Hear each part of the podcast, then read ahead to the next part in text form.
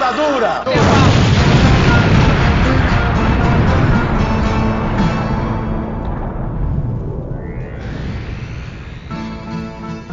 Você sintonizou na Rádio Metamorfose, aqui é o camarada Hidalgo, mais uma semana aqui com vocês. E nesse programa vamos entrevistar o camarada Léo Pericles, da UP, Unidade Popular. É, no último programa entrevistamos Sofia Manzano, do PCB, e agora entrevistamos o Léo Pericles. Vocês podem acompanhar o último programa tanto aqui no feed do Spotify ou do agregador de podcasts que vocês costumam utilizar, tanto quanto o programa ao vivo, né? agora gravado, evidentemente, lá no YouTube, que você pode ver as nossas carinhas lá participando do programa. Não pude participar desse também, pois a gravação foi realizada num horário que eu não estava disponível, mas o programa foi tocado maestralmente pelas camaradas Lúcia e Júlia. Então vocês podem acompanhar aí o programa na íntegra então eu não tirei algumas partes, como foi um programa ao vivo, é, eu acho que se eu removesse algumas, algumas coisinhas ali do começo, né, alguns probleminhas técnicos que aconteceram, ele ficaria um pouco, tipo, desconjuntado, né? Um pouco bagunçadinho ali na, no contexto do, do programa. Então eu resolvi deixar intencionalmente, para vocês verem mais ou menos como foi. Mas coisas leves, assim, nada para se preocupar. Então bora lá pra pauta que hoje o programa está muito bom. Bora lá.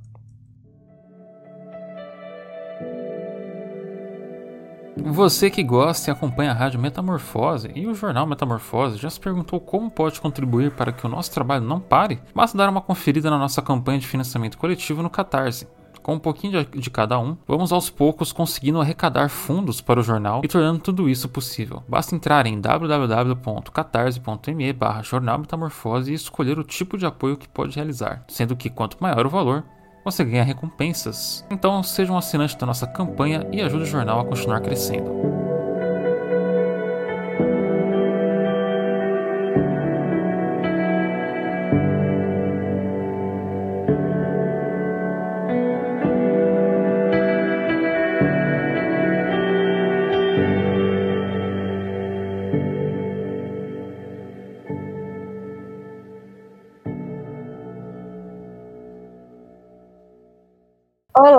Todo mundo! Estamos aqui ao vivo pelo Jornal Metamorfose, tanto pelo YouTube como pelo Twitter. Você pode acompanhar aí. Por favor, mandem suas mensagens. Bom, para começar, a gente está aqui fazendo essa preparação rapidinha. Nosso pré-candidato já está entrando aqui nesta conversa. E vamos se apresentar, né, Lúcia, para poder fazer essa sala aqui. Bom, claro, meu nome é claro. Júlia Guiar, eu sou repórter, jornalista e uma das editoras de política do jornal Metamorfose. Estou aqui com a minha querida camarada Lúcia. Prazer, salve, salve, camaradas. Eu sou a Lúcia, né? Economista, repórter aqui do jornal Metamorfose. Opino, escrito, palpito sobre política, conjuntura, às vezes alguma coisa mais filosófica. E é um prazer enorme estar aqui. Vai ser muito bom entrevistar o Léo, acompanho ele há um tempo. Acho que vai ser, olha, uma entrevista muito frutífera para todo mundo. E bom, galera, não se esqueça também de usar a nossa hashtag é, JM nas eleições 2022 para vocês comentarem tudo no Twitter, no Instagram. Podem postar lá que a gente vai conseguir dar uma olhada em tudo. Comenta aí também no YouTube e no Instagram, no Twitter, onde vocês estiverem assistindo a gente. E bom, o nosso pré-candidato entrou na sala, vou adicionar ele. E a gente vai começar esse barco dessa entrevista aqui às 3 e 10 da tarde. Olá, Léo, seja muito bem-vindo. Boa tarde, Léo. Ixi, você tá mudo. Pequenos problemas técnicos aqui da nossa entrevista. Quem sabe faz ao vivo é assim mesmo. Ainda não está funcionando. Eu acho que é o áudio. Você precisa é, configurar. Ver se é na mesma saída de áudio. Isso. Tenta ainda sem o microfone, que eu acho que rola.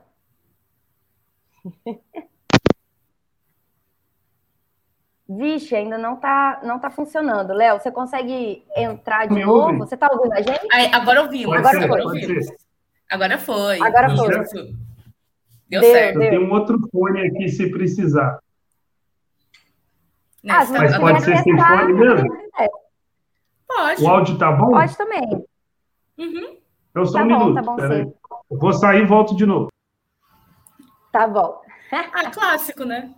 É, pois é, né, gente? Quem sabe faz ao vivo, é assim mesmo. Fiquem aqui com a gente, tá bom? Não saiam da live. Continuem aqui acompanhando o Jornal Metamorfose nas eleições. Lembrando que, se você está acompanhando a gente pelo YouTube, não se esqueça de dar uma olhada nos nossos outros vídeos aqui no canal. A gente tem a entrevista com a, a Sofia, que é do PCB também. A gente vai Sim. fazer entrevista com outros candidatos, não só à presidência, mas candidatos a deputados, é, senadores, governo do estado. Então, assim, acompanhe o Jornal Metamorfose, que vai ser uma super cobertura esse ano. A gente está se preparando para fazer vídeos também sobre o processo eleitoral, falando sobre conjuntura política, explicando para vocês um pouco também como que funciona esse processo, as coligações.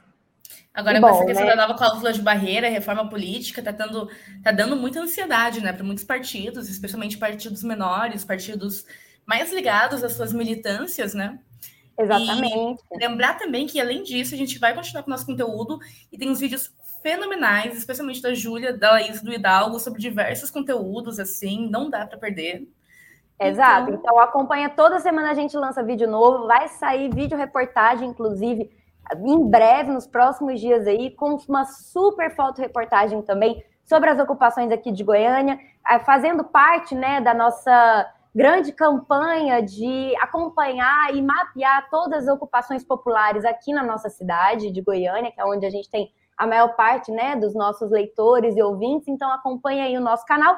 Mas lembrando vocês que está aí acompanhando a gente pelo Twitter, que é, nós publicamos todas as coisas que a gente está é, vendo aqui e, e, publica no nosso site, no nosso Twitter. Então acompanha a gente, arroba o Metamorfose no Twitter. E se você está acompanhando a gente no Twitter, vai para o nosso Instagram também, viu, galera? Arroba Jornal Metamorfose no Instagram. No YouTube, arroba Jornal Metamorfose também. E o nosso site, né? www.jornalmetamorfose.com. Também aqui na tela você consegue ver o nosso site da campanha de financiamento coletivo no Catarse. A gente precisa muito do apoio de vocês. É, a partir de cinco reais. E aí eu gostaria de pedir para vocês que quando vocês forem é, apoiar a campanha, clica ali do lado na parte de recompensas, em vez de doar qualquer valor também, né? Porque a gente tem vários níveis de recompensa e você pode ganhar várias coisas muito legais, tanto pôster com fotos, edições da nossa é, edição impressa, você pode ganhar broche, você pode ganhar camiseta, enfim. E também participar da nossa linha editorial, porque a partir de um certo valor você consegue enviar pautas para a gente, participar das nossas discussões e fazer mais parte aí dessa construção é, que é horizontal, autônoma e independente, que é o Jornal Metamorfose. Bom, nosso pré-candidato voltou aqui, vamos ver se agora vai dar certo. Olá, Léo. Agora acho que vai. Agora vai. Perfeito. Sucesso. Ótimo, Por isso ótimo. que é bom estar prevenido, né?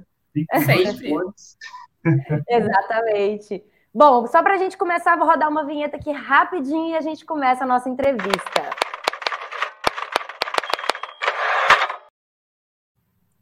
Bom, Léo, é um prazer ter você aqui com a gente no Jornal Metamorfose. Seja muito bem-vindo aqui nesse espaço. E eu queria começar te perguntando para você se apresentar melhor para as pessoas que ainda não te conhecem. Quem é Léo? Conta para gente. Beleza. Então, primeiro, uma boa tarde né, para todos e todos. Saudar também Júlia, Laís. Obrigado pelo convite. É, eu sou Leonardo Péricles, Estou hoje como pré-candidato à presidência da República, mas tem um, uma bagagenzinha antes para eu chegar até aqui. Então, eu tenho 22 anos de militância, iniciei minha militância no movimento estudantil secundarista ainda, ensino fundamental e médio, né? nas lutas dos estudantes. É, fui da entidade estudantil secundarista AMES, aqui de Belo Horizonte, é, passei também pela União Brasileira dos Estudantes Secundaristas, fui da UNE, da União Nacional dos Estudantes, depois que entrei, uma passagem pela universidade, entrei na UFMG em 2006, e não cheguei a concluir o curso de biblioteconomia. Neste período, fui do movimento estudantil também. Nesses primeiros 10 anos da minha militância de 2000 a 2011, me dediquei ao movimento estudantil, na luta por melhorias pela educação e, principalmente, junto com isso, a luta por direitos, por políticas públicas no transporte coletivo. E esse problema permanece até hoje, né, de altos preços de passagem. Aqui BH não tinha nenhum benefício para os estudantes no transporte, ou seja, o meio passe ou passe livre. E aí a gente lutou durante 11 anos e aprovou o meio passe aqui em Belo Horizonte, na Câmara Municipal, em 2011, fruto dessas lutas né, de uma década de mobilizações em que eu tive a honra de estar presente. 2013, participei ativamente das jornadas de junho de 2013, aquelas grandes manifestações que, na nossa opinião, foram muito importantes para o Brasil, tiveram resultado da direita, mas também a esquerda. A UP, esse partido nosso, é um exemplo de conquista à esquerda da jornada de junho de 2013. Ficou a lição ali que o povo tem que ir para a rua, senão não muda nada. E naquele processo a gente chegou à conclusão de criar o partido, a Unidade Popular, porque a gente viu ali que não se sentia representado por nenhum dos partidos que existiam até então. Então a gente toma a decisão. Em 2014 a gente começa a primeira experiência e ela foi altos e baixos, várias dificuldades. Depois uma segunda experiência de 2016 a 2018, onde a gente conseguiu apoio de mais de um milhão e duzentas mil pessoas para a UP se tornar um partido, é, o mais novo partido político no Brasil. No dia 10 de dezembro de 2019, a gente conseguiu o nosso registro. Além disso tudo, sou pai de dois filhos, sou casado, inclusive minha companheira é uma militante também do movimento de luta nos bairros das favelas, a Poliana. É, moro numa ocupação urbana, inclusive desde 2011 eu me transferi do movimento estudantil para o movimento de moradia, eu sou da coordenação nacional também do MLB, não confundam com MBL, por favor. MLB, diametralmente oposto. É um movimento de esquerda, movimento social, mas de esquerda. É um movimento de luta nos bairros, vilas e favelas. Eu faço parte desse movimento desde 2011. A ocupação que eu moro foi feita em 2012, a ocupação Eliana Silva, que eu moro até hoje, né? vai completar 10 anos agora de muita luta, de muita resistência, e depois disso, nesse processo, essa ocupação serviu como, digamos assim, uma ponta de lança para que dezenas de outras ocupações fossem realizadas em Belo Horizonte, região metropolitana e até exemplo nacional.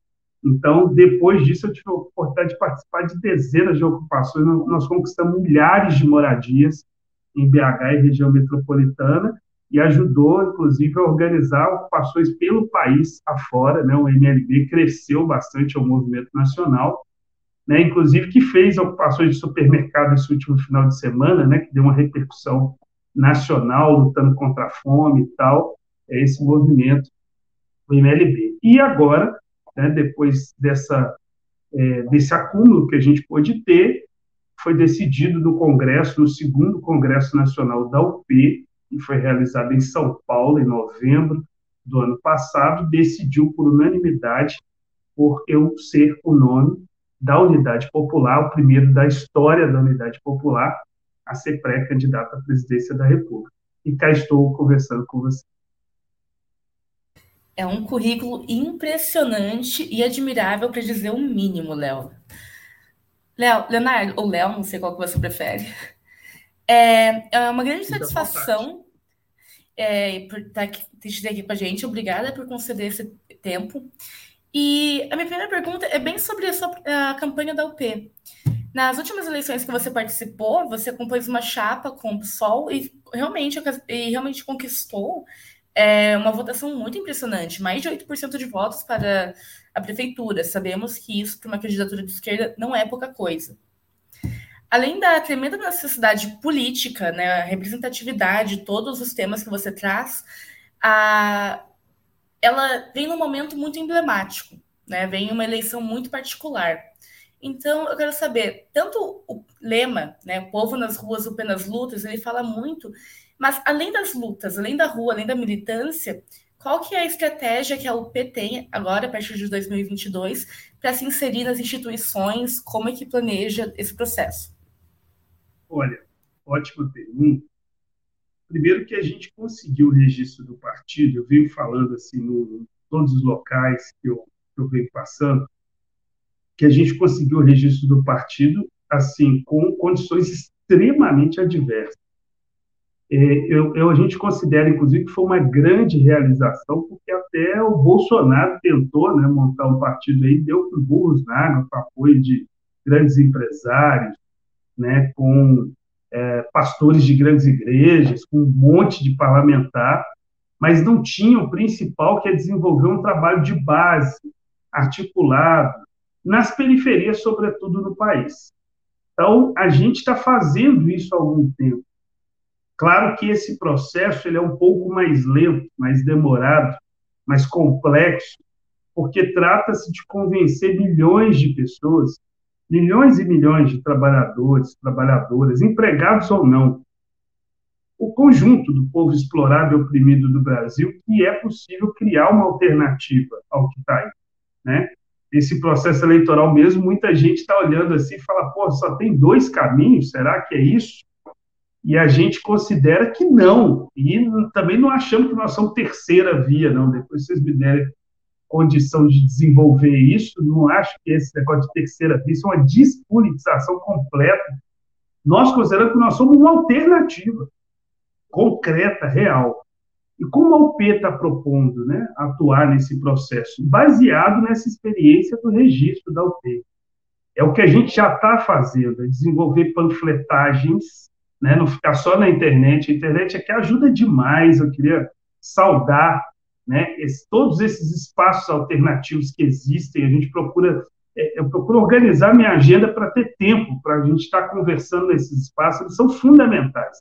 Agora, não se sobrepõe ao espaço real de contato, direto. São complementos, a gente considera a internet é um complemento.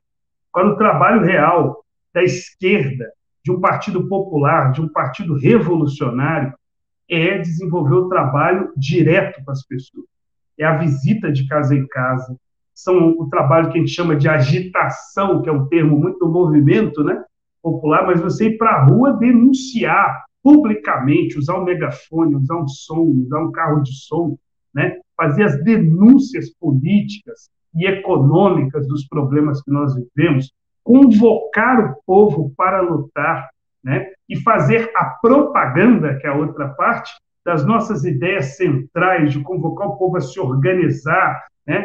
a desenvolver as lutas para mudar esse Brasil. Então, nós consideramos que esse é o caminho para a gente também ter as nossas representações. A UP lançou a nossa pré-candidatura à presidência e agora está finalizando os debates para lançar nossas pré-candidaturas dos governos do Estado, a deputados estaduais, federais, enfim. Então, isso tudo está em curso e a nossa proposta é que os utilizemos como plataforma central as lutas sociais e o trabalho de base, sobretudo nas periferias e nas portas de empresa, fábrica, né, que a gente acha que isso nunca saiu de moda, nas escolas, nas universidades, enfim, onde o povo está, nas praças, nos pontos de ônibus, enfim, em todo canto onde reunir gente, né, principalmente pessoas exploradas e oprimidas nesse Brasil. Léo, você é, falou bastante né, sobre a sua trajetória política, que é muito bonita e é muito importante a gente ver um candidato ou um pré-candidato aqui nessa situação, né, que tem essa mobilidade e essa mobilização social nas suas raízes. É, 2022 é um ano muito difícil, porque a gente está na beira é, de um colapso da nossa suposta democracia, né? A gente percebe que o sistema eleitoral ele é muito frágil e ele foi se fragilizando desde a eleição do Bolsonaro, mas na verdade ele já tinha se fragilizado totalmente desde o golpe, né, da Dilma. E uma coisa que é perceptível nas pré-candidaturas que estão rodando o Brasil é justamente essa falta de diálogo sobre a, o concreto né, da situação. A gente sabe que não é uma campanha é, comum, não é uma campanha ordinária que aconteceria em qualquer outro momento.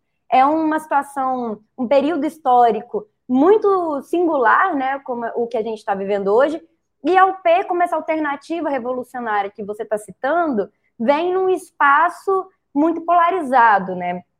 Como que o partido e particularmente você enxerga essa campanha eleitoral nesse momento em que estamos no limbo, né, entre a ditadura e uma, uma ditadura ainda mais pesada do que esse golpe militar que está no poder atualmente, uma coisa muito mais agressiva e uma guinada a realmente um processo democrático minimamente mais justo ou mais, mais democrático de fato, né? Como que é o PEN encara esse momento e como essa candidatura se posiciona nesse, nessa circunstância?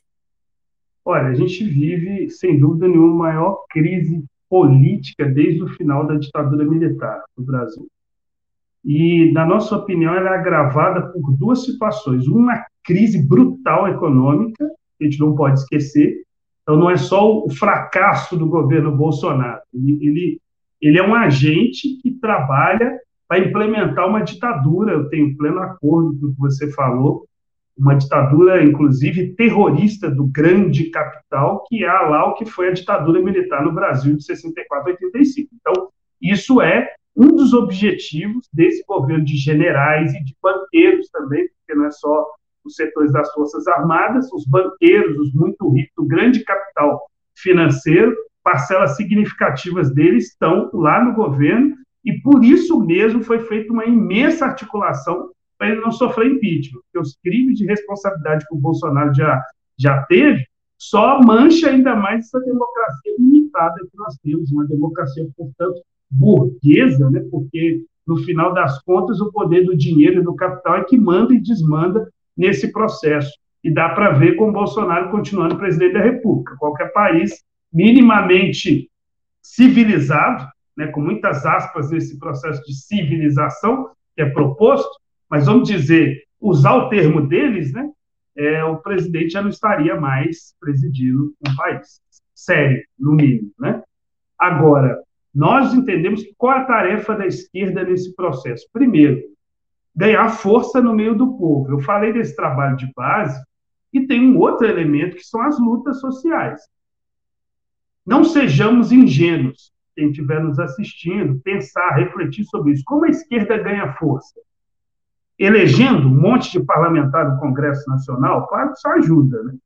Mas como ela tem força, inclusive, para fazer isso? nos movimentos populares.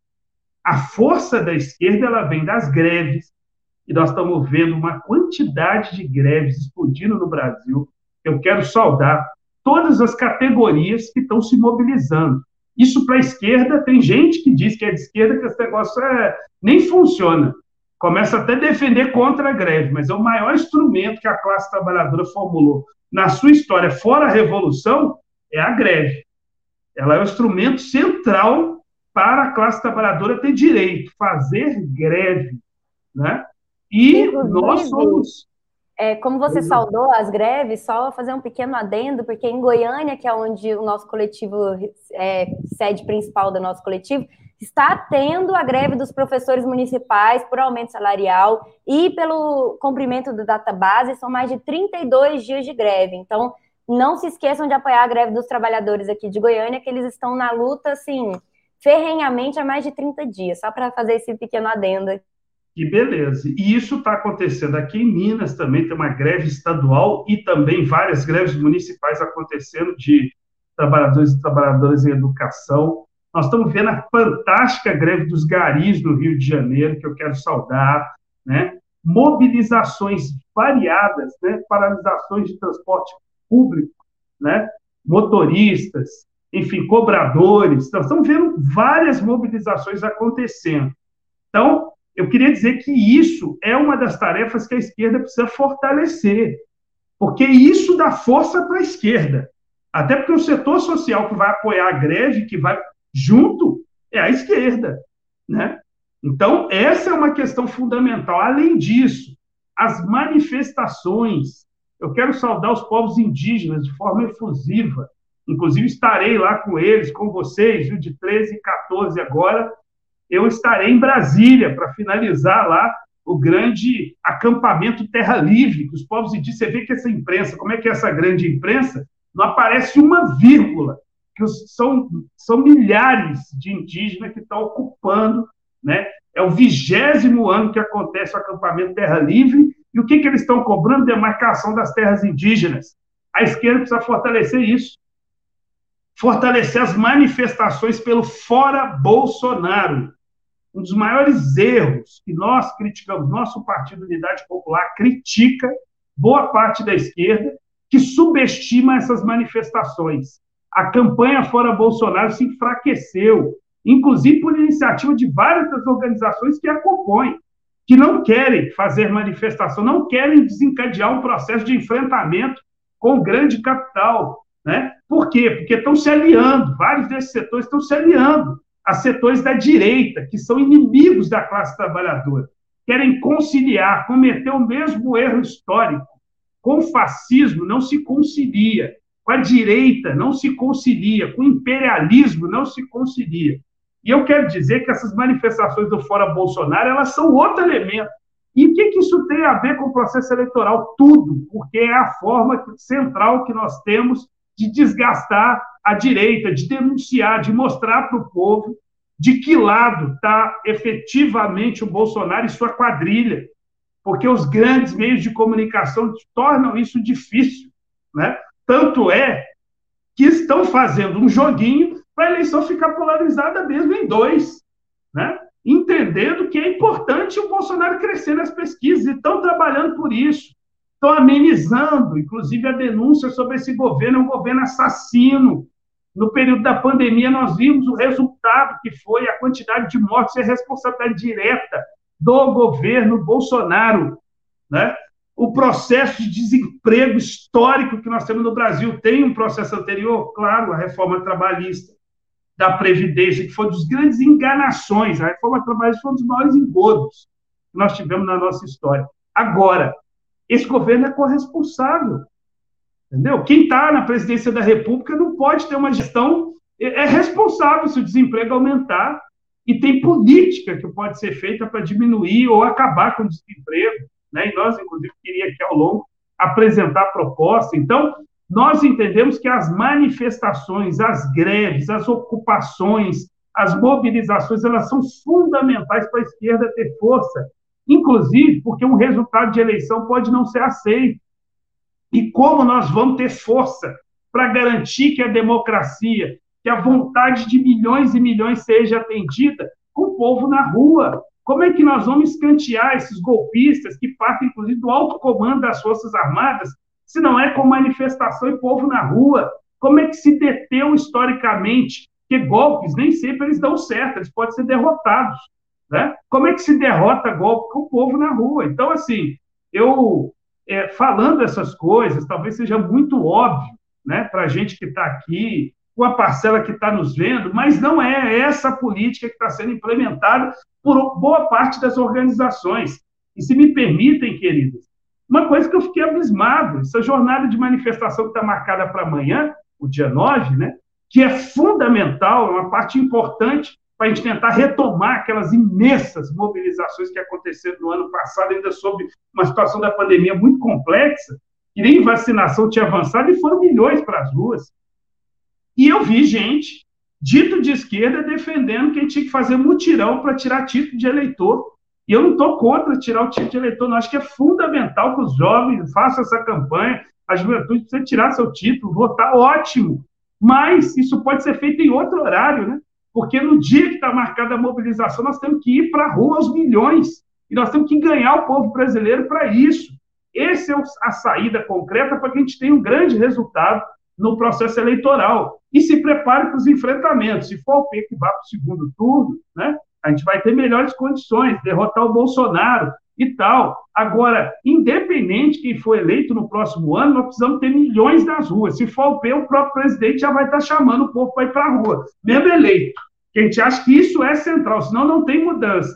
Agora, se for outros, aí que nós vamos ter que ter mais ainda, porque sem o povo nas ruas, só com o Congresso Nacional, e queridas, só me permitam, não sei se vocês viram essa informação, quando eu falei que isso aqui, a gente vive uma ditadura do grande capital, para terminar de responder essa pergunta sua, não sei se todos aqui que estão nos assistindo viram a quantidade de recurso que vai estar disponível para as candidaturas, para os partidos, somado fundo eleitoral, fundo partidário e o orçamento secreto. Que olha que coisa muito louca, mas no Brasil existe um tal de orçamento secreto que os partidos ligados ao Bolsonaro têm, ainda vão contar com 16 bilhões divididos entre eles.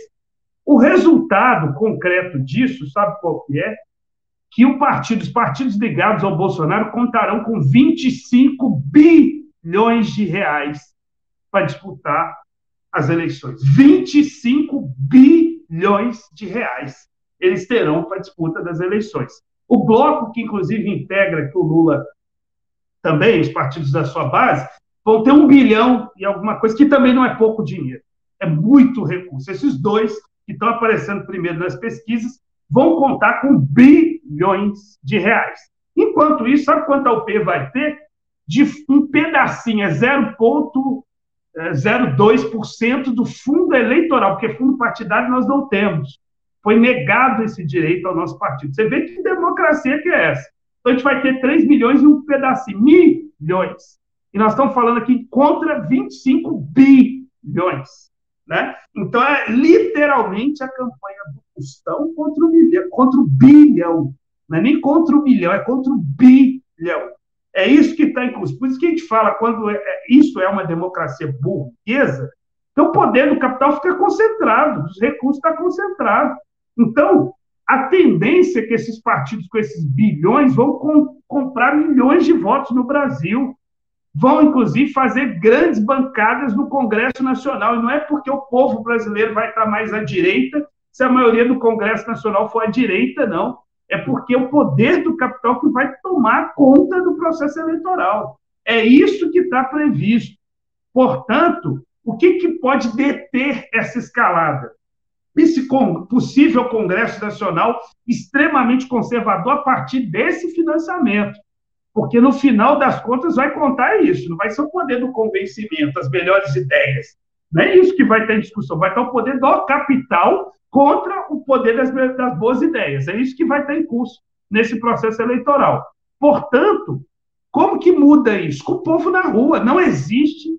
E aí estou, evidentemente, à disposição quem estiver nos assistindo, quiser nos apresentar o melhor caminho para a esquerda do que botar milhões e milhões de pessoas nas ruas em enfrentamento com esse Estado burguês atual, me apresente que eu estou à disposição para seguir junto. Mas não conheço historicamente forma de inverter essa correlação de força que não seja, ou seja, para deter o poder do capital que não seja milhões e milhões nas ruas, mobilizados e com um programa de esquerda de grandes transformações sociais e estruturais. Léo, que fala, que aula, muito obrigada, né? Aquela coisa. Com patrão se conversa com máquina parada e com, e com fascista se conversa com faca na mão, né?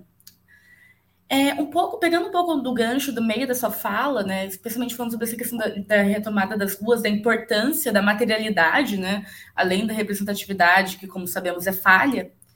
É, desde 2010, é, especialmente após 2013, tendo o seu ápice em 2016, a mídia hegemônica, assim como uma, uma boa parte das elites econômicas, ela tem uma crítica muito forte, né? E uma boa parte da esquerda, inclusive, né? Uma esquerda é uma palavra forte, uma boa parte de uma social-democracia acompanhada com o movimento trabalhista, que critica todas as pautas ditas como identitárias, né? Que é um nome, é uma nomenclatura que a gente pode discutir, é claro e eu quero saber qual que é a relação para você desses movimentos, né, dos movimentos tanto movimento, tanto movimento negro, movimentos de gênero, movimentos de mais, mais ligados a uma representatividade individual, né, pessoal, e a luta de, é, junto com a luta de classes, porque tenta ter essa separação, né? Ou você, ou é, ou uma cooptação também, né? A gente vê muito isso, a gente vê muito, especialmente do de marcas, né?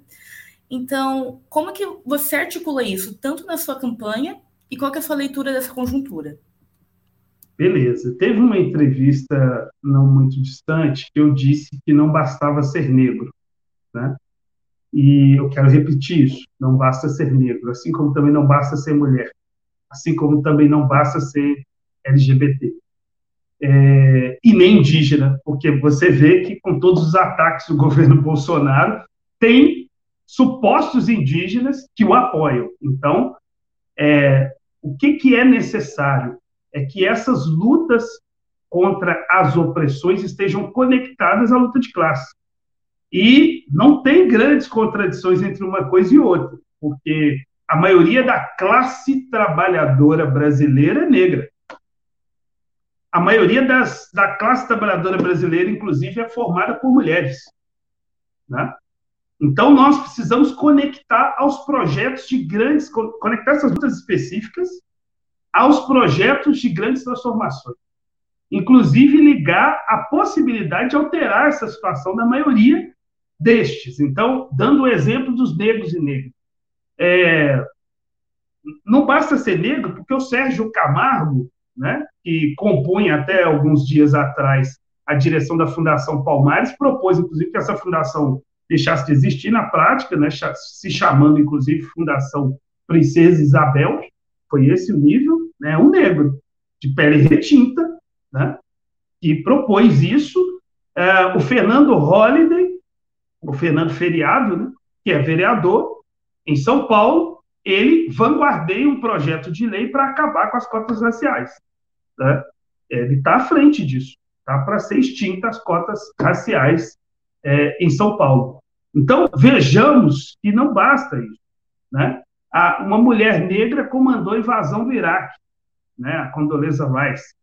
Então, nós temos que ter, dos Estados Unidos, então nós temos que ter, é, era do Departamento de Estado dos Estados Unidos, inclusive. Então, tem que ter consciência que a luta de nós negros e negras, por exemplo, ela, a libertação nossa está ligada à luta contra o capitalismo.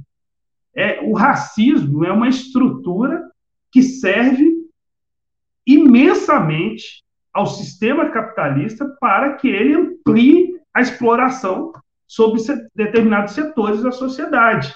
Se você tem uma parcela que é considerada como é, é, que, que, já é de raça inferior, né? então justifica-se explorar muito mais.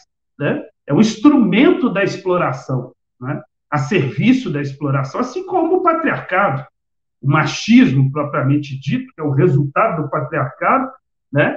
vai se utilizar para colocar as mulheres em situação inferior. E com isso justifica-se explorá-las muito mais. Então, nós temos que ter consciência de conectar essas lutas e eu digo conectar as lutas, inclusive, porque elas precisam se encontrar. Essa que é a questão que eu falo de conectar a luta de classe, porque elas têm que se encontrar. Se os negros ficar lutando sozinhos contra o racismo, eles não vão derrotar o racismo. Para que a gente consiga derrotar o racismo, precisamos dos brancos, que são antirracistas também, lutando junto. Claro que eu não estou negando nenhum espaço específico que o movimento negro possa ter e tem que ter. Agora, no processo da luta, porque ser antirracista é uma fase. Lutar contra a causa do racismo é outra, inclusive, superior. Né? Eu só me dizer antirracista não vai, não. Além disso, eu tenho que lutar contra a causa do racismo. E o que causa, reproduz o racismo de forma permanente, assim como reproduz o patriarcado, de forma permanente, chama sistema capitalista, que nós temos no Brasil. Então, a derrota do capitalismo passa a ser uma luta também muito importante, conectada a todas essas demais lutas. Então, esse é um pouco, de forma resumida, né, do pensamento que nós temos da unidade popular como luta. Também, né? Maravilhoso, Léo. É, só avisando para quem está online, mandando suas perguntas nos nossos comentários, a gente já já vai ler todo mundo. É, a gente vai fazer aqui uma última pergunta e vai abrir para os comentários. É, Léo, eu queria te perguntar justamente sobre o plano de governo que vocês estão preparando, né? Quais são as políticas públicas que vocês querem incentivar? Como que vocês pretendem é, fazer esse governo dar certo? Como que vocês pretendem apoiar todas essas causas que são extremamente importantes? Mas, como você mesmo disse, é, essas lutas, se elas não estão ligadas é, ao anticapitalismo, elas não vão exatamente para frente, né? A gente não rompe esse ciclo. Porém, a gente sabe que dentro desse sistema a gente consegue melhorar a vida do povo com políticas públicas, que não necessariamente são anticapitalistas, mas que são esse processo para chegar na, na, revolução, né? Como que a UP está preparando essa, essa, esse governo? Como que está sendo para vocês?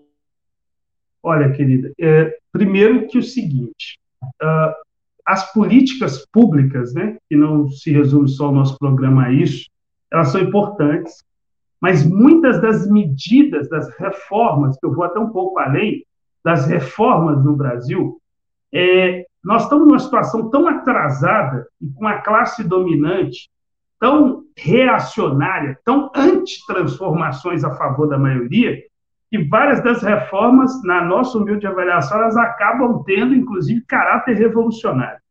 O programa que é o PT é um programa para enfraquecer o capitalismo no Brasil. Já começo de forma direta dizendo isso. E a primeira medida, digamos assim, sempre for perguntar qual a primeira medida se vocês entrarem? Suspender o pagamento de juros e amortização da dívida pública e realizar a auditoria dela. Suspender porque tem muitos indícios que essa dívida foi paga várias vezes. Muitos especialistas seríssimos já afirmam isso, estudam isso há muitos anos e mostram que ela já foi paga várias vezes e que continua o sistema porque tem uma organização de juro né, montada por banqueiros, por muito ricos, para garantir a transferência do orçamento, que é mais da metade de tudo que o Brasil arrecada, vai para pagar dívida pública. E esse número e esses dados, né, é importante ressaltar que gente de esquerda fica falando que isso é coisa secundária, né? E é só olhar a nota da Secretaria-Geral da Presidência do dia 23 do 1, um dia antes do Bolsonaro sancionar o novo orçamento, que foi aprovado no Congresso Nacional ano passado, que mostra, lá está assim, que 1,9 trilhão dos 4,7 previstos, então você tem um orçamento de um país rico, não estou falando de um país pobre, é um país muito rico, metade praticamente vai para refinanciamento da dívida. No outras despesas, que está lá que vão mais 572 bilhões para pagamento de juro e amortização da dívida. Só para ter uma ideia da dimensão, que a pessoa pode falar, mas o Léo vai falar só isso, isso é a primeira medida, é só isso. Então, vou dizer, 572 bilhões, o que, que daria para fazer isso? Eu tenho aqui um estudo básico que nós fizemos, é, para vocês terem uma ideia, para construir uma UPA, uma unidade de pronto atendimento no Brasil, que tem muitas cidades. Eu estou fazendo caravana pelo Brasil. Eu tive numa cidade aqui importantíssima aqui no estado de mineração, cidade rica, chamada Itabirito, fica na região ali perto de Ouro Preto, Mariana, aqui em Minas Gerais. É uma cidade rica que não tem UPA. Olha que coisa, né? Uma UPA custa 1 milhão e 800 mil reais, segundo a Prefeitura de Betim. O site da Prefeitura de Betim está lá isso. Então, para vocês terem uma ideia da dimensão que é 572 bilhões, que vai só para juros e amortização, daria para construir 318 mil UPAs no Brasil com esse dinheiro. É, só tem que, possivelmente, o Brasil não precisa de 318 mil UPAs. Tem outras coisas para fazer, mas assim, daria para construir UPA em todos os cantos, todas as cidades que precisem no Brasil. Para ter uma ideia da dimensão desse recurso. E eu nem falei do 1,9 trilhão. Eu sou do movimento de moradia. Nós acumulamos uma experiência que é possível construir uma casa popular com 80 mil reais. Pois é, daria para construir 7 milhões e 100 mil casas populares no Brasil, só com esses 572 bilhões. Eu não falei do 1,9 trilhão, eu só estou falando de 572 bilhões. Então vejamos que crime que é cometido contra o povo brasileiro todo mês, porque isso é pago mensalmente, vai no montão do ano e todo ano é saqueado um recurso que podia resolver as áreas sociais. Para vocês terem ideia como é criminosa a dívida pública, que ela montou um mecanismo, chama sistema da dívida, que a gente chama de sistema da dívida, que ele, por exemplo, impõe teto de gasto para saúde, para educação. O sistema do teto de gasto ele vem da dívida pública.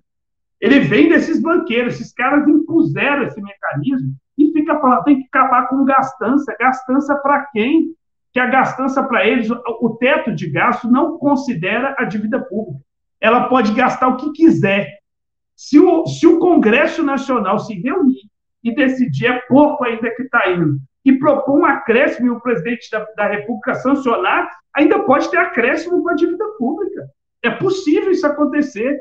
Agora, enquanto isso está congelado por 20 anos, isso é parte do golpe que aconteceu em 2016, que aprovou a emenda constitucional 95, ela congelou por 20 anos investimento em saúde, e olha que a gente está debaixo de uma pandemia até hoje. Isso é um crime. Está morrendo gente fruto dessa emenda constitucional. O SUS tem o pior investimento desde 2012. Esse ano. É o pior desde 2012. Então, vejamos: está congelada em saúde e educação.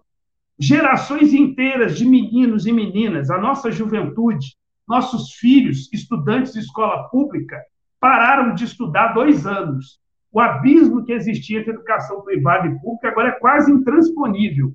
Como é que você muda isso sem vultuosos investimentos em educação? Então, o que a gente está falando aqui é de ter dinheiro, não se sai de uma crise econômica profunda, que eu comecei falando sobre ela aqui, sem vultuosos investimentos na economia do Brasil. E da onde a gente está propondo tirar? Tirar dos muito ricos, tirar do sistema da dívida. Né? Aí, com isso, é possível você investir massivamente em áreas sociais. Para você construir milhões de casas populares, você gera emprego. Você movimenta imensamente a economia. Então, eu estou falando aqui de medida para começar a acabar com o desemprego nos primeiros 100 dias de governo. Pega esse montante de recursos e começa a investir. Multirão, organização no Brasil inteiro para construção de casa, junto com a construção da casa, vem a rede de esgoto, vem a rede de água, vem o calçamento. Você tem obras e obras e obras em movimentação da economia brasileira. Nós estamos propondo isso. E não é só construir, porque política habitacional não é só construir, é aproveitar o que está pronto, readequar a cidade, isso é parte da reforma urbana, os prédios abandonados que não cumprem função social, aplicar o Estatuto das Cidades e começar a desapropriação em massa de, de espaços grandes. Ou seja, o pequeno que está nos assistindo não precisa ter medo nenhum. Sua casa não vai acontecer nada, porque ela não resolve o problema de ninguém, no seu seu. Você já tem sua casa e continua tendo sua casa. Nós estamos propondo grande propriedade. O inimigo do problema concreto do sem-teto no Brasil é a grande propriedade, o prédio inteiro que está abandonado, não o seu apartamento. Sua, aí não faz, muda nada. Estou falando de grande propriedade, terrenos imensos abandonados, prédios inteiros abandonados. Esses servem né, para esse processo que eu estou falando. Então, queridas, nós estamos falando aqui de uma de política, de ter recurso e aplicar. Aí, com isso, você consegue resolver o problema do desemprego em massa, você consegue investimento para saúde e educação, né, que é central, porque senão o Brasil não avança, e muita gente está assistindo e deve. E aí, mas e a diferença? Porque todo mundo, vocês conhecem algum candidato que fala contra a educação no processo eleitoral? Eu nunca vi. Entendeu? Contra a saúde? Nunca vi. Agora, como você vai diferenciar um de outro? Porque aqui eu estou apontando de onde tirar o dinheiro. E, e, que vai ter investimento, porque não adianta eu falar só a favor da saúde. Sim, sou a favor da educação, tá? E o investimento para o público, porque também tem uns que vão falar, sou a favor da saúde e da educação. Para quê? Pegar dinheiro e botar no privado. Isso aí nós não propomos, nós propomos colocar no sistema público, no SUS, que é o melhor do planeta Terra, um dos melhores sistemas de saúde do mundo, ele é, ele é copiado em outros países, ele é inspirado, países inteiros se inspiram num sistema desse. E a outra coisa é educação pública, em todos os níveis, inclusive superior. É isso. Tem jeito da gente tirar o Brasil do buraco que ele está, mas passa por isso. Isso é um programa de luta. Né? E fora isso, taxar grandes fortunas. Fora isso, punir torturador, né? porque nós estamos num país que tem a partir do presidente da República, né? que é um pró-torturador. Né? Então, nós temos que lembrar que a impunidade do passado, então, nós estamos propondo punição, é uma justiça de transição, que é o nome disso, que nunca foi feito no Brasil, mas foi feito em todos os países que tiveram ditadura, principalmente aqui na América do Sul, que é implementar medidas desde o período da, da ditadura, de 64, até os dias atuais. Punir os generais que praticaram tortura, punir todos aqueles que fizerem apologia à tortura, né? É importante lembrar disso. Intervir no sistema de segurança pública, né, intervir na reeducação, inclusive, das Forças Armadas, desmilitarizar as polícias militares, é um conjunto de medidas, acabar com o processo de encarceramento em massa, são das medidas mais racial, inclusive, que eu conheço, porque a maioria que está encarcerada, a maioria que morre do genocídio praticado pelas forças de segurança pública no Brasil são negros e negras, pobres, sobretudo, então, nós estamos propondo um conjunto de medidas que vocês estão vendo, e fora isso, reforma agrária, né, que é outra medida extremamente atual e importante para transformar a agricultura para ela ter como finalidade central não exportar, mas alimentar o nosso povo. Então, nós estamos falando de medidas estruturais. E como nós vamos realizar? E eu gosto sempre de dizer isso, as pessoas estão nos vendo, falar, esse cara tem a solução para o problema, como é que vai fazer? Está falando que está muito simples, não é simples fazer essas medidas, mas quem que é o agente central dessas transformações? O Léo, a UP me propôs para ser o iluminado. Eu sou pré-candidato, eu vou dar a canetada e, o Brasil mudou, tudo, essas medidas vão ser feitas e tudo vai ser maravilhoso. Não, eu sou uma parte do agente central. O agente central chama povo brasileiro. Tem que ser chamado. Aquele negócio das manifestações que eu estava falando é para isso também. Mesmo tendo um Congresso Nacional conservador, que é uma tendência com essa disparidade de investimento que está, mas como nós estamos propondo? Colocar o povo aos milhões para pressionar o Congresso Nacional e cercar o Congresso Nacional se for necessário. Sabe por quê? Porque democracia não é o poder da maioria, não é da decisão da maioria. Então, nós vamos colocar a maioria para decidir, não é só o Congresso Nacional que é, que é, não é só representativa, não. Nós estamos propondo uma democracia direta. E não contraria a Constituição, não, porque é possível fazer plebiscito para decidir. Então, vamos lá, vamos, a gente termina a auditoria e está lá assim: olha, constatamos que o Brasil está pagando, o negócio já foi pago um monte de vezes. Vamos fazer um plebiscito, então, para ver se o povo vai ser a favor de continuar pagando a dívida pública? Quando isso foi feito? Nunca. E esse programa que eu estou apresentando aqui, antes que alguém fale, é, mas já teve governo de esquerda, deu errado. Nenhum governo na história do Brasil fez isso que eu estou propondo aqui. Nenhum. Nenhum governo na história do Brasil, quero repetir, aplicou nem pedaço de um programa desse que eu estou propondo aqui. E aí, o que, que eu quero dizer com isso? Quem estiver nos assistindo e estiver na dúvida, vamos pagar para ver. Então, eu estou muito falando sobre isso. Vou pagar para ver, ver pela primeira vez um programa desse aplicado, inclusive por um preto, trabalhador, pobre, morador de periferia vai despachar de dentro da ocupação. Pronto. Não precisa ser daqueles palácios lá dos ricos, não. Pode ser de dentro de uma ocupação, começar o despacho convocando milhões para ir para a rua para isso ser aplicado. Vamos, vamos ver. O Brasil já deu no, no, no, no grande abismo que está aplicando a política do capitalismo. Vamos aplicar uma política socialista no Brasil e ver o que, que dá, então? Vamos lá. Vamos começar, que nunca foi feito. Tá? Então, quero ressaltar isso. Nenhum governo na nossa história, no máximo, o João Goulart começou a assinar um pedacinho que eu falei aqui, que é a reforma agrária. E foi derrubado em 64, quando assinou o decreto para começar a desapropriar as terras que estavam na beira das estradas. Não era nem a terra dos latifundiários central ainda, e ele foi derrubado por causa disso. Por isso que eu estou falando que é a gente central, o povo na rua.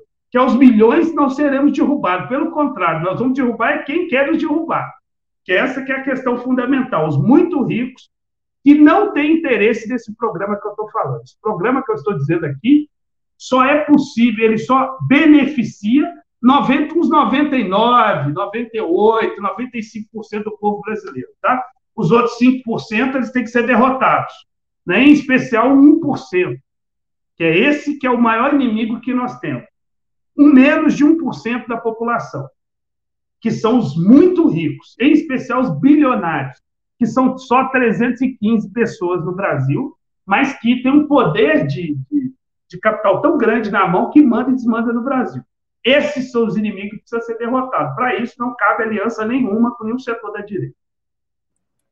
Uau! É. Isso sim é um discurso não, exi é não existe neutralidade, assim. Não existe neutralidade nem imparcialidade. Léo, sou sua fã. Só deixar isso bem claro. É sobre. Bom, antes da gente entrar para os comentários, eu vou fazer um pequeno anúncio aqui para a gente é, entrar com uma vinheta.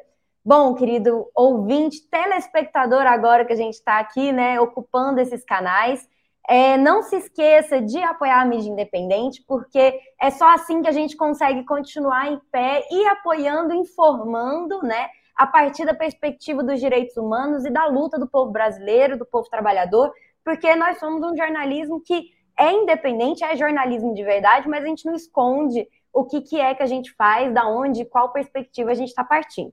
Então, antes da gente comentar, começar com os comentários, vamos rodar aqui uma vinheta para esse Tema. Não se esqueça de apoiar o JM a continuar existindo. Doe qualquer valor para a nossa campanha de financiamento coletivo. Entrevistas como essa só são possíveis com o apoio de vocês, queridos leitores, ouvintes e telespectadores. Bueno, agora que você já sabe aonde encontrar a nossa campanha de financiamento coletivo, que o link está aqui, ó, na tela desse vídeo, está na descrição também. Bora para os comentários. Bom, vamos começar aqui com o Rafael Magalhães, que ele comentou logo no começo da, da nossa live. Lúcia, é com você. Primeiro, bem-vindo, Rafael, né? Já estava com a gente na última live. Léo, você comentou sobre as diversas manifestações e greves ocorrendo no país hoje. Na sua visão, quais os desafios da esquerda em articular todas essas pautas na construção de uma greve geral? E já sigo pra... Quer responder essa ou já sigo para a segunda e fazemos um bloco? Se quiser fazer um bloquinho. E a segunda é da Esther Silva Vitório. Léo, é um prazer te ouvir. Minha pergunta é: sabemos que os presidentes nessa democracia liberal são fantoches da burguesia. O que você faria para colocar o programa político em prática sem levar um golpe? Preocupações. A gente gostaria muito bom de ter vivo até o final da sua gestão. Léo. Tem mais alguma? O resto são só alguns outros comentários, então responde essas duas que depois a gente mostra aqui o comentário da galera. São tá bem elogios. É, Tá bem Beleza. feliz. Oh, legal. Olha, Esther, vou começar pela Esther. É, a certeza absoluta né, que nós vamos implementar isso sem que eles tentem dar um golpe, a gente não tem. Inclusive, a gente considera já que eles vão tentar, porque a gente está falando de classes dominantes, é, que elas têm algumas características. Vamos para a história do Brasil. As classes dominantes brasileiras, elas têm características. Eu estou pegando isso aqui de um grande sociólogo negro, marxista, chamado Clóvis Moura, que eu recomendo que todos e todas leiam. E ele diz o seguinte, que as classes dominantes, elas são, so- além de muito ricas, né, elas são é, historicamente racistas, patriarcais, ou seja, elas são racistas, anti-povo negro, patriarcais, anti as mulheres, né? Basta ver quando as mulheres estão em espaço de poder, como são tratadas também. Elas são extremamente autoritárias, né? E anti-povo. Então, eu estou usando essa, essa referência porque essa parte autoritária faz parte da história do Brasil, golpe. Se você pegar a história, é assim, vamos pegar só da proclamação da República para frente, ela, o Brasil, a proclamação da República é meio que um golpe já para fazer, porque lembramos que o seguinte, né? O Brasil foi, essa república, ela foi fundada por esses senhores de escravos, que se tornaram republicanos da noite para o dia, para o povo não fazer uma república popular. Então, lembre-se que eh, eu até fico abismado quando alguém de esquerda fala que é republicano, porque essa república aí, ela é, ela é racista, ela é autoritária, entendeu? E depois disso, inclusive as Forças Armadas né, tiveram papel central na proclamação da República. Depois disso, são muitos golpes. Só no século XX são dois que aconteceram, né? Na década de 30, o chamado Estado Novo, e depois, no 64, 85, e agora, recentemente, em 2016, um golpe não militar, mas um golpe institucional, a partir do parlamento, e dentro desse golpe já estão acontecendo outros, né? porque, inclusive, esse governo Bolsonaro trabalha para ele continuar, de um jeito ou de outro, é só observar as posições que estão sendo colocadas. Então, como a gente vai articular para segurar isso? Com o povo. Né? E não um povo de forma genérica. Eu vou dar um exemplo. Nós precisamos fazer uma grande, um governo da unidade popular, uma das medidas que nós defendemos é fazer uma Assembleia Nacional Constituinte. Só tem que, como ela vai ser convocada nos critérios dos atuais partidos, evidentemente que não. Para eles ter um ter 25 bilhões e outro 3 milhões e pouco, não, não é por aí, não. Nós nos inspiramos na, na Constituinte do Chile. Como é que ela foi convocada? Primeiro, milhões de pessoas nas ruas impuseram uma proposta que foi o seguinte: se a maioria do povo é trabalhador e trabalhadora, a Assembleia Nacional Constituinte, a maioria vai ser trabalhador e trabalhadora. Pronto, já começa por aí. Dos movimentos sociais reais, direto, pronto. Você vai fazendo. Mas o povo camponês é maior, então, no campo. Então tem que ser os camponeses pobres, não os latifundiários do negócio. Já por aí. Né? Os povos indígenas. Aí desse jeito você trata do jeito que é. A burguesia pode ter 1%, eles são 1%, eles têm que ter 1% da Assembleia Nacional Constituinte. 10% seriam setores médios e 90% representando diretamente o povo explorado e oprimido desse Brasil. Essa é uma proposta que nós temos. E essa Assembleia Nacional Constituinte, ela restaurar a Constituição, inclusive mudar o que foi desarticulado, restaurar aquilo que não devia ter sido tirado e colocar propostas novas, pontos importantes, por exemplo, de detalhar melhor a função social da propriedade lá e colocar diretamente organizado o que é a função social no nosso favor. Ou seja, a propriedade tem que cumprir função social para o povo. E se não cumpre, ela não deve ser privada mais. Ela tem que passar a ser pública. Né? Por aí vai. E outras medidas que precisam ser implementadas no Brasil. E o povo, aos milhões organizado, entendendo que é o inimigo, ele consegue fazer mudança. E o Chile é um exemplo fantástico aqui do nosso lado, né? que viveu três anos de convulsão social, até hoje o povo está mobilizado, e com isso até o presidente da República eles conseguiram eleger. Né? E impor essa Assembleia Nacional Constituinte. Impor, alguém que estiver nos assistindo falou, pô, mas que palavra forte. É, a maioria tem que impor mesmo. E no Brasil, quem impõe é 1% da população, impõe sua vontade, goela abaixo dos outros 99%. Nós estamos propondo inverter. Os 99% vão propor agora, os 95% vão propor é, resolver, ser a maioria, ser a democracia que vai. É isso que a gente está propondo, está na Constituição, se tornar materialidade do Brasil, ser implementada, a maioria poder tomar decisão. Né? E aí, tomando decisões, inclusive usando tecnologia, nós temos urna eletrônica. Não é rápido o resultado? Então convoca o povo para tomar outras decisões e tiver que convocar votação em massa no Brasil, milhões votando, tomando decisão, consultas pela internet, que nós temos condição de fazer, articular e organizar isso, com a participação do povo. Por exemplo, Ministério da Educação. Quem tem que tomar decisão sobre isso? Milhões de professores estudando no Brasil mecanismo para toda decisão direta, participação direta de milhões de professores para decidir políticas do Ministério da, da Educação, por exemplo, ou de profissionais da saúde, do Ministério da Saúde. Enfim, eu estou falando aqui de outra forma de governar. E eu disse, enfraquecer o capitalismo, por quê? Porque o nosso objetivo é o poder popular, nosso objetivo é o socialismo, então, são medidas que, dentro do capitalismo, vão ser feitas para melhorar a vida do povo. Concordo com o que Júlia falou, que é possível, dentro do capitalismo, você fazer várias medidas, mas ela só está apontando para superar o capitalismo, senão o capitalismo destrói essas medidas e a gente volta para trás. Porque dentro do capitalismo não é possível ter a felicidade plena do povo. Nós lutamos, portanto, para superar o capitalismo e chamamos de socialismo essa nova sociedade onde a classe trabalhadora e o povo mandem no Brasil. Nós estamos propondo isso. E antes que alguém pergunte, mas o socialismo vai ser implementado nas eleições? Sim, por isso que ele está apresentando esse programa. É um programa de transição, é um programa de fortalecimento desse poder popular em transição para a gente ter condições melhores de chegar ao socialismo. Essa que é, por isso que a OP está participando desse processo eleitoral, para propagandear os milhões para o povo brasileiro que é possível a gente mudar essa situação. Sobre o Rafael, que ele perguntou das greves, Olha, o central é ter uma greve geral, ou algumas greves gerais, trabalhar para ter uma grande greve geral no Brasil. Essa proposta é nossa desde o ano passado. A questão é que boa parte do movimento sindical hoje está sob uma influência muito grande dessa social-democracia que só pensa em eleição. E não quer, e quer saber de se aliar, inclusive, ao inimigo, porque é, quem é o Alckmin? Né? Eu quero fazer essa referência e fazer uma aliança com Alckmin e aliar ao inimigo. É, e esse inimigo está preparado para quando não tiver mais o cabeça, ele assumir, né? E ele pode assumir, inclusive, com golpe, que é o Temer, quem colocou o Temer no governo da Dilma foi o próprio, foram os próprios, né? Foi o próprio partido que estava à frente, não foi o inimigo, né? Eles fizeram aliança, organizadamente, estavam na mesma chapa.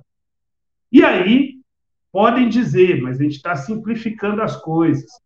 Claro que não, e também não estamos parados só criticando. Está atuando, inclusive, no movimento sindical, para convencer o movimento sindical que o caminho é a luta. E as greves que estão rolando aí, elas já mostram. Então, a gente está buscando fortalecer e dizer, ó, o caminho é preparar mais. é fortalecer mais, é colocar a classe trabalhadora em enfrentamento, inclusive para ela perceber o tamanho da sua força. Né? E assim a gente dá passos para fazer uma grande greve geral. Essa greve geral que a gente queria para derrubar o Bolsonaro. Qual é a forma material concreta de derrubar o Bolsonaro? É só impeachment no Congresso Nacional? Não, uma greve geral pode derrubar o presidente. Ela para o Brasil e impõe. Uma das medidas que nós temos é retirada do presidente da República, e dá prazo. Uma grande greve geral no Brasil, o Bolsonaro não segura 48 horas. Estou dizendo aqui porque se você parar a produção no Brasil, ele não segura 48 horas. Essa é a questão. A classe trabalhadora tem muita força. Paremos o setor, inclusive, da produção no Brasil e vocês vão ver o peso que vai ter.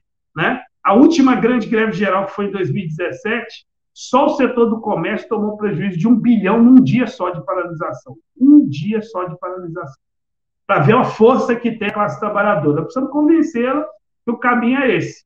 E aí é muita luta, muita resistência, muito enfrentamento, muito convencimento, muito debate, muita conversa. E se a gente está falando aqui que com os inimigos não cabe o diálogo, cabe o enfrentamento, com a classe trabalhadora cabe. Porque tem muitos que têm dúvidas sobre isso que eu estou falando aqui. Aí nós temos que gastar nossa energia para trocar uma ideia com esse trabalhador e essa trabalhadora, né? com esse camponês, com esse trabalhador rural também, temos milhões no Brasil, com os povos tradicionais, os quilombolas, os pescadores, os ribeirinhos, com nossos irmãos e irmãs originários desse Brasil, os povos indígenas. Nós temos que convencê-los, mostrar que se unir não tem força nesse mundo que segura. Nossa, Léo, muito bom. Para a gente finalizar aqui a nossa live, a gente está chegando aqui no final dessa entrevista. Vamos colocar aqui os milhares de comentários é, falando muito bem, né, do seu, oh, do seu discurso. Né? Qual é a nossa audiência? A jornalista exagerada, né? Mas enfim, milhares, mais um. É, meu candidato de luta, que não fica de paletó atrás de uma mesa, vai para cima junto com o povo, mais de 20 anos. Esses movimentos estão na rua, junto com o povo e o Léo que não conheço, mas que já sou fã. É sobre isso. Outra aqui falando que não abre mão de presidente que faz ocupação e mora nele. Isso é muito importante também, Sim. né? A gente ter pessoas é, que estão dentro do movimento social de uma forma real, concreta, né? Falando desse espaço. É, ouvir isso me dá uma injeção tão grande de esperança. No Twitter também vários comentários elogiando a sua fala, Léo. E bom, eu queria dar aqui um, uns recados finais. É, primeiro, agradecer o Léo por ter é, se disponibilizado para vir aqui Sim. falar com a gente nesse, nesse espaço que é um jornal semi-pequeno, mas que ao mesmo tempo é, a gente constrói a nossa luta dessa forma, né? Chegando nas pessoas, conversando, e temos um público muito aberto a dialogar e a debater de forma muito profunda sobre os temas que são concretos e caros né, para a classe trabalhadora. Então, Léo, muitíssimo obrigada. Você quer dar algum recado final antes dos nossos últimos recados? Olha, gostaria só de quem está nos assistindo, que nos assistiu, que gostou das ideias que nós apresentamos aqui, para seguir a gente nas mídias sociais. Então, nosso Instagram, procura lá Leonardo Péricles, e também procura Unidade Popular, que é o nome do nosso partido, e segue a gente lá no Instagram, no Twitter, Facebook, enfim, no YouTube a gente está começando um canal também. Então, ajuda a gente nesses espaços. Quem gostou também, quer entrar em contato com a gente para se filiar, está convocado. Né? Nós somos um partido que cresce nesse Brasil e um dos objetivos nossos é sair muito maior do que a gente entrou no processo eleitoral. Eu quero convidar todos e todas. Claro que precisa conhecer nosso programa, né? não estamos chamando só para se filiar como é nos outros partidos. É conhecer o programa, a base eu apresentei aqui. Então, quem já gostou, já está meio caminho andado. Mas tem mais elementos do programa, dos estatutos, e aí fazer parte do nosso partido. E também a gente começar a ter muita consciência que esse processo eleitoral vai ter muitas discrepâncias, diferenças, e a gente já ir se preparando. Por exemplo, eu já sei que eu vou estar em um debate dessas, dessas grandes emissoras que a gente já sabe que é da Rede TV. Dia 2 de setembro, está marcado, eu vou estar no debate presidencial. Se esse borra-botas desse capitãozinho aí que é presidente não pagar pau e for para o debate, se ele não fugir, eu vou estar cara a cara com ele, aceito opiniões do que, que todo mundo acha que tem que ser dito. Boa parte disso que eu falei aqui, eu vou falar na cara dele, uma vez que o nosso enfrentamento central é contra o fascismo. Nós precisamos derrubar esse fascista da presidência da República no processo, antes, durante e depois a luta contra o fascismo, antes, durante e depois do processo eleitoral, ela é central. Então, dizer que eu vou estar nesse debate. Nos outros, a gente ainda não sabe, está começando as reuniões e tal, e precisamos garantir a nossa presença lá. Que já não vai ter tempo de TV e rádio. Quem estiver assistindo aqui, saiba que a UP não vai ter o tempo de TV e rádio por causa dessa absurda democracia, falta de democracia que nós temos no Brasil. Então, pelo menos nos debates, esse pessoal tem que nos garantir, porque lá nós vamos levar a palavra dos explorados e oprimidos desse Brasil. Vamos para cima do fascismo, dessa extrema-direita e colocar a nossa opinião. E vai que dá certo aí esse processo. Vamos para o segundo turno disputar esse Brasil, beleza? No mais, muito obrigado pela, pelo convite de vocês, viu? Agradecer o jornal Metamorfose. Olha que nome bom. Muito sugestivo esse nome. Né? Agradecer novamente, Júlia, Lúcia, pela brilhante entrevista aqui também, né, que foi conduzida. Agradecer a todos e todas que também nos assistiram aqui, que mandaram os comentários, que também me animam. Eu vi gente falando, oh, isso aí me dá injeção de dinheiro também, quando recebo essas mensagens, quando recebemos lá nas nossas mídias sociais, também nos fortalecem muito para essa caminhada que não é fácil. Nós estamos enfrentando gigantes, né? Só tem que eles têm pé de barro, como diriam os chineses, então, nós podemos saber bater direitinho nesse pé para derrubá-los, beleza? Léo, muitíssimo obrigada. Foi incrível. Muito obrigada, Léo. Que prazer, que é. prazer, é. Léo, de verdade. 2 de setembro eu vou estar tá lá, te garanto. Vocês estão em Goiânia? Nossa equipe ela é diversa, né? Ah, tá. A, a Lúcia ela está agora, ela está em Campinas, Campinas, mas ela é de Curitiba. É, faça essa tem... A gente tem repórteres em São Paulo, no Rio de Janeiro, mas o jornal foi criado em Goiânia, então a maior parte dos nossos ah, nossas pessoas estão aqui em Goiânia, né? Ó, caso, então eu tenho em breve, eu vou estar em Brasília. Só posso falar só da, da minha claro, claro. Brasília, eu vou estar 13 e 14. Então a gente vai ter atividades aí. Olha nas nossas mídias lá que vocês podem saber quem estiver assistindo que for de Brasília para ir nas nossas plenárias, ajudar a gente a construir o programa. Goiânia, não demoro muito tá aí também, então Olha. já fica aí para a gente bater um papo. Você também está indo lá, Júlia. E também é, São Paulo, eu vou estar tá no estado de São Paulo de 2 a 8, se tudo correr bem, de maio, tá? Opa. E aí a gente talvez passe, inclusive, por Campinas. Eu não sei se os estados são muito grandes, então a gente não consegue estar é. em todos os lugares, mas se também te conseguir dar uma chegadinha ali na região metropolitana, tá? Lúcia, será muito bem-vinda, a gente Com se conhecer, tá? certeza. tá? E quem está assistindo aí, é isso. Estaremos em São Paulo, vai ter muita atividade e estamos em caravana para o Brasil inteiro, pelo Brasil inteiro. Tá bom? Já ah, oito café. Já deixo claro, já deixo aberto o convite. Maravilhoso. Beleza. Vamos sim dialogar, conversar e fazer outros também. É, outras entrevistas com outros candidatos. A nossa ideia é justamente é, entrevistar o máximo de candidatos da esquerda é, ao redor do Brasil, poder fazer essa, essa eleição, né, essa cobertura da forma como a gente fez em 2018, que a gente entrevistou vários candidatos anticapitalistas. Então, vamos para os nossos recados finais. Você, querido telespectador, que está aqui assistindo a gente até agora, não se esqueça de acessar o nosso site www.jornalmetamorfose.com porque lá você acompanha todas as nossas entrevistas, os vídeos que a gente publica no YouTube, a gente joga no nosso site também, fotoreportagens, é, análises de conjuntura política, matérias de cultura, divulgação de artistas. A gente está com quadros novos de cultura, inclusive, que vão ser lançados em breve, ainda esse mês. Então, acompanhe a gente por lá, porque lá vocês descobrem tudo que precisa saber sobre a gente. Mas também não se esqueça de acompanhar a gente pelo Instagram, arroba Jornal Metamorfose, pelo Twitter, arroba o Metamorfose. Se você está assistindo a gente agora nesse ao vivo pelo Twitter, um beijo para vocês, porque vocês estão aí é, aumentando a nossa audiência e comentando bastante. Não se esqueça de usar a hashtag JM nas eleições 2022, para a gente jogar o nosso jornal aí nessas redes. E também lembrando novamente da nossa campanha de financiamento coletivo, que está aqui embaixo. Catarse barra Jornal Metamorfose é fácil de achar, lá no nosso site também você encontra várias formas de apoiar o nosso jornal. É isso. Temos outras entrevistas no nosso canal, então entra lá também. Vão ter outras entrevistas com outros candidatos, não só a presidência, mas a deputados federais, estaduais e senadores, e governo do estado também, né? Porque esse ano é muita gente para conversar, então acompanha no nosso YouTube que vai ter muita live.